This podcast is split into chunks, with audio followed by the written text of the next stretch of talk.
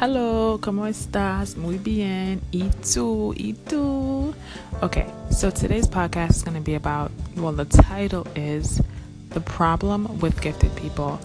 A lot of people's not going to like this, but I got to say it because it came to my mind. I prayed on it, all that good stuff, so I got to I got to speak it.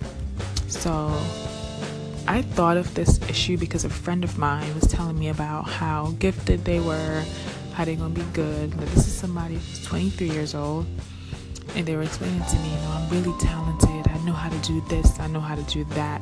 I'm not where I want to be in life yet, but I'm good. I'm good because I'm the best at what it is that I do.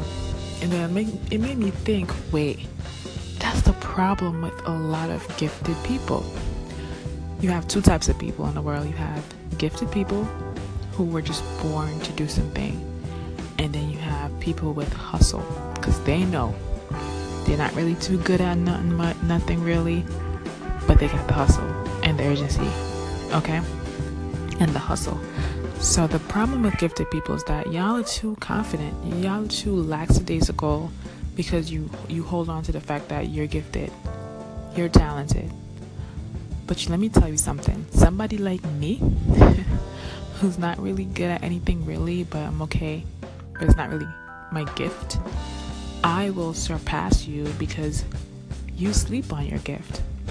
You know that because you're talented, you don't have to work that hard. But that's the issue. You're holding your own self back from your destiny, from your passion, from being great, from showing yourself to the world. Because me, who's out here putting in more work, is going to be recognized. And it's not necessarily that I'm doing it for recognition, it's that I'm doing it because I know that I don't have talent to hold on to. I know that I have to work triple as hard, and that's going to be recognized greater than you doing the bare minimum because I'm gifted. So, I hope you guys can relate.